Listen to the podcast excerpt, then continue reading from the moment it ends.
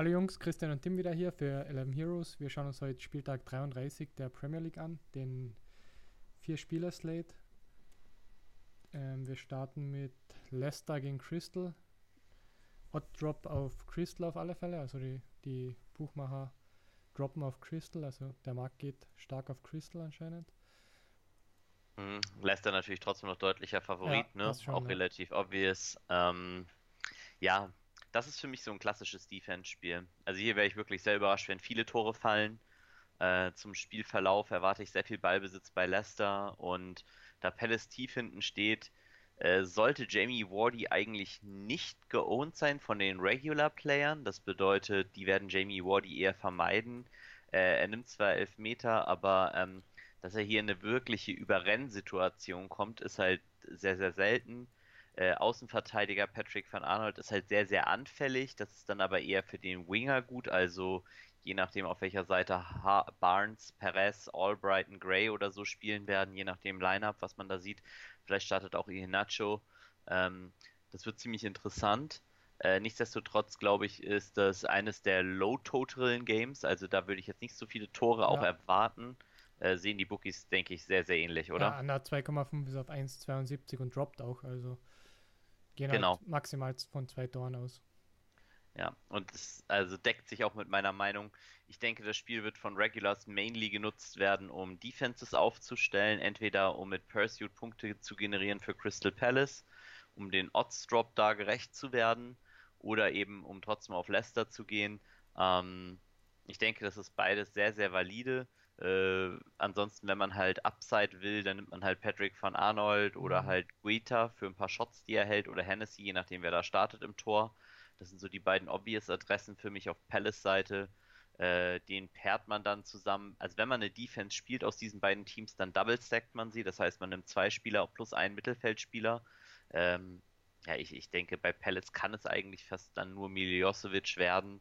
Äh, könnte natürlich exploitive auf James MacArthur gehen, weil der noch weniger geowned ist. Halte ich aber für Bullshit. Miljosevic nimmt Freistöße äh, teilweise und Elfmeter, was halt sehr, sehr gut wäre. Äh, wenn der nicht mit drinne sein sollte, könnte man McCarthy nehmen für Freistöße und dann halt Van Arnold sogar zum Captain machen, um maximale Punkte aus dem Pursuit äh, zu extrahieren. Ist ein ziemlich, glaube ich, valides Mittel und äh, dürfte trotzdem aber sehr wenig gemacht werden. Auf der anderen Seite erwarte ich natürlich von Leicester äh, die geohnten Spieler, dass das halt äh, Justin und Chilwell sind. Ähm, man kann natürlich auch äh, Synunchi oder Evans für das Tor, für das Random Tor einstreuen, wenn man glaubt, das passt.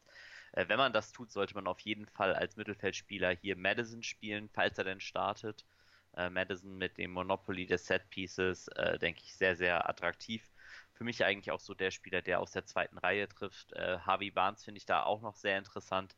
Ähm, bei dem glaube ich auch, dass er aufgrund der schlechteren Performance in den letzten Spielen ein bisschen mehr geowned, äh, weniger geowned ist, als er sollte. Und das ist auch einer, der halt aus der zweiten Reihe schießt. Wie gesagt, Wardy, der halt durchbrechen muss, sehe ich gegen tiefstehendes Palace halt sehr, sehr wenig. Ähm, nichtsdestotrotz denke ich, dass das erste Spiel hier sehr beliebt sein wird und dass man mit Leicester Defense auf jeden Fall nicht alleine spielen wird, aber was durchaus trotzdem sehr solide ist. Ja, okay, dann zu Manchester United gegen Bournemouth. Manchester mhm. droppt schon wieder, sind auch Top 4 in dem Slate mit 85% to win. Wahrscheinlich auch und wegen der letzten zwei Spielen. Natürlich. Und droppen noch weiter. Ja, sie droppen noch, ja. Oh wei. Ja, da, das, das wird für mich das interessanteste Spiel, vielleicht auch das interessanteste Spiel aus Tournament-Sicht. Hast du da einen bestimmten Approach für das Spiel? Das ist relativ schwer, glaube ich. Also ja, wenn du halt Rashford, Greenwood irgendwie die drei Tore wieder machen, dann bist du halt tot, wenn du ihn nicht hast. Wird ja. aber wahrscheinlich hoch geohnt sein. Ich, ich denke, hier kommt es tatsächlich drauf an. Also ich denke, theoretisch haben Martial und Fernandes den größten Upside. Das liegt einfach daran, dass sie Mittelfeldspieler sind mhm. und für ein Tor einfach einen Punkt mehr kriegen. Plus nochmal den Punkt fürs Clean Sheet. Äh, Burnmouth, absolute Vollkatastrophe. Also mhm was die seitdem wieder Anpfiff machen, das ist heißt nicht, dass sie jetzt da verlieren müssen natürlich. Also natürlich sind sie super Underdog, aber ähm, auch die gewinnen mal. Nichtsdestotrotz ist das halt aus Fantasy-Sicht deshalb so interessant, weil es eigentlich keine Möglichkeiten wirklich gibt, hier unique zu sein, wie du schon gesagt hast. Also Martial, Fernandes, Rashford, Pogba und sogar Greenwood werden alle geowned sein. Das liegt halt daran, dass die Spieler man sie sich leisten kann. Und ich denke, man muss hier einen Approach finden, um irgendwie einzigartig äh, aufzustellen. Bedeutet, wenn man Martial und Fernandes aufstellt als Captain und Vize-Captain, ist man darauf angewiesen, dass die beiden halt mindestens zweimal scoren, sei es mit Assist oder Tor, und dann lohnt sich das einigermaßen. Selbst dann ist man aber nicht unique. Ähm, was aber unique wäre, wäre zum Beispiel die Combo, äh, sehr wahrscheinlich, wenn man zwei Defender nimmt, wie zum Beispiel, äh, ich sag jetzt einfach mal Maguire oder Lindelöf, und sie zusammen mit Fernandes paart und halt auf Fernandes Flanke Maguire Tor geht. Mhm. Ähm, das wäre eine Option, die halt ein unique äh, Spiel in diesem Bereich zulassen wird. Bei mir wird auf jeden Fall ein Approach sein, dieses Spiel zu dodgen sogar komplett, weil ja. mir die Spieler zu teuer sind. Mhm. Ähm, ein kompletter Dodge ist vielleicht gar nicht so sinnvoll, weil man natürlich sagen kann, wenn man hier dodgt, dann kann man genauso gut wenigstens nochmal einen Stürmer von Burnmouth aufstellen, der halt das Clean Sheet von ähm, Manchester United killt. Dafür würde sich King am meisten anbieten, da er auch die Elfmeter nimmt für 5-5. Das wäre also ein sehr gutes Play. Äh, die Theorie dahinter ist aber nicht ganz richtig.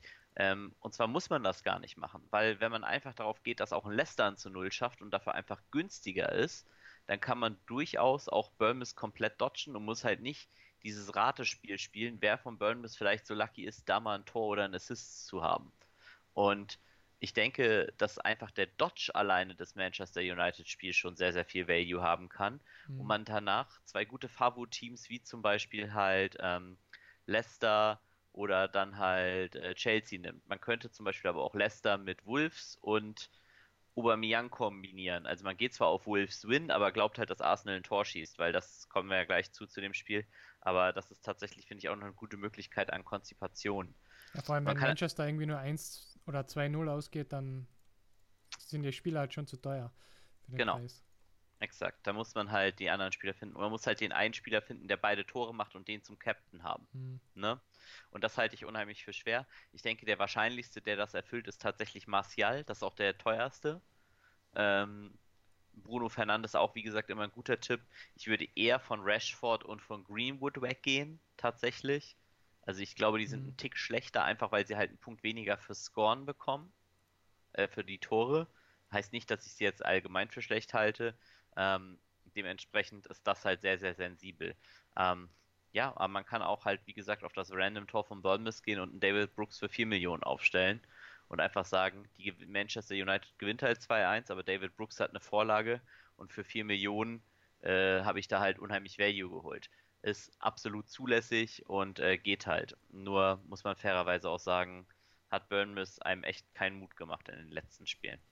Ja. Okay, Gut. dann zu Wolverhampton gegen Arsenal. Wolverhampton Favorit. So, die haben in etwa 43% to win. Gab es hier Line-Movement? Nee, also ist relativ gleich geblieben. Mhm. Was sagt die Overline? Overline ist, geht auf Under, also Under 2,5. Man geht auch sehr mhm. von zwei Toren aus. Okay. Macht natürlich eher unattraktiv, dieses Spiel zu stacken mhm. dann. Wäre eine Möglichkeit für mich, also theoretisch halt um Manchester United rumzukommen, indem man halt äh, Traoré oder Moutinho mit zwei Abwehrspielern entweder pickt, bei dem Line-Movement sozusagen auf Under. Das heißt, man könnte gut halt die Combo Moutinho, Seis, äh, Doherty spielen für ein 1-0 der Wolves. Das wäre eine, eine sehr, sehr gute Combo, glaube ich. Einfach weil man halt drauf geht, äh, auf Moutinho Flanke und Kopfballtor von Seis oder halt Random Assist von Doherty. Ist, denke ich, äh, definitiv viable, das Ganze so zu machen.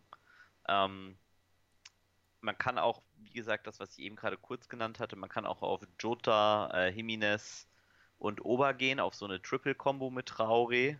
Äh, das ist auch möglich. Äh, wenn Traoré nicht startet, kriegt man Moutinho, was mit Set-Pieces halt auch okay ist. Wenn der nicht startet, kriegt man Neto. Das ist dann auch genau der Spieler, den man dann haben will. Also insofern ist das Safety-Net da sehr, sehr äh, solide. Ähm, ja, das, das finde ich eigentlich fast am interessantesten tatsächlich, dass so zu gestalten, weil es halt ein bisschen gegen das geht, was Regulars machen werden, in zwei Richtungen. Einmal halt, weil der Odds-Drop äh, praktisch auf Menu ja auch nochmal wahrscheinlich passieren wird, sobald die Lineups draußen sind, denke ich mal zumindest. Ich würde zumindest äh, behaupten, dass Menu damit voller Kante spielt weil es halt für sie noch um viel geht. Und klar geht es bei Bournemouth auch um viel, aber die sind halt einfach, so wie es aussieht, nicht fähig, da was zu machen. Und dann könnte man halt tatsächlich mit so einer Combo aus, äh, aus Wolves und Leicester ein bisschen unique sein. Das ist eher so mein, mein Ansatz. Und mir ist halt völlig klar, dass wenn Menu 5-0 gewinnt, was absolut im Rahmen des Möglichen ist, dass man dann halt Toast ist. Mhm. Aber äh, ja, finde ich tatsächlich ganz interessant, diesen Gedanken so fortzuführen. Okay, dann zum letzten Spiel. Ganz kurz noch, vielleicht Ober, äh, wenn ihr auf der Gegenseite von Arsenal was machen wollt, nimmt nur Ober das ist tatsächlich, hat man glaube ich auch wieder im letzten Spiel gesehen, der Dreh- und Angelpunkt dieser Mannschaft. Also ohne den wäre Arsenal, glaube ich, nicht mal annähernd da vorne dabei, wo sie jetzt sind. Hm. Okay, dann zu Gut. Chelsea gegen Watford. Chelsea großer Favorit noch mit 70% To-Win, aber Quote droppt auf Watford auf alle Fälle. Overline geht so von zwei bis drei, Tor, drei Toren aus, es droppt aber die Underline, also der Markt geht auch hier eher aufs Under. Ja. Es sind halt so Mannschaften, so Watford war jetzt seit Wiederbeginn der Season auch echt nicht mehr stark, haben aber eigentlich ein extrem starkes Defensive Midfield. Das sind so ein bisschen die Sachen, die sich äh, neutralisieren können. Ähm, und so Spieler wie Pulisic, William, die haben jetzt halt auch schon ein paar Minuten in den Beinen und die halt gerade über Schnelligkeit und Spritzigkeit kommen, ähnlich wie Saar. Das ist halt irgendwann nicht mehr so deren Spiel. Und das ist halt unheimlich schwer. Die müssen halt frisch gehalten werden. Ähm, wissen auch nicht, wer vorne bei Chelsea startet, ob das Giroud oder Abraham ist. Äh, ich denke, das wird das low geohnteste Spiel von allen sein. Auch zu Recht, weil man auch die Lineups tatsächlich äh, sehr, sehr schwer antizipieren kann.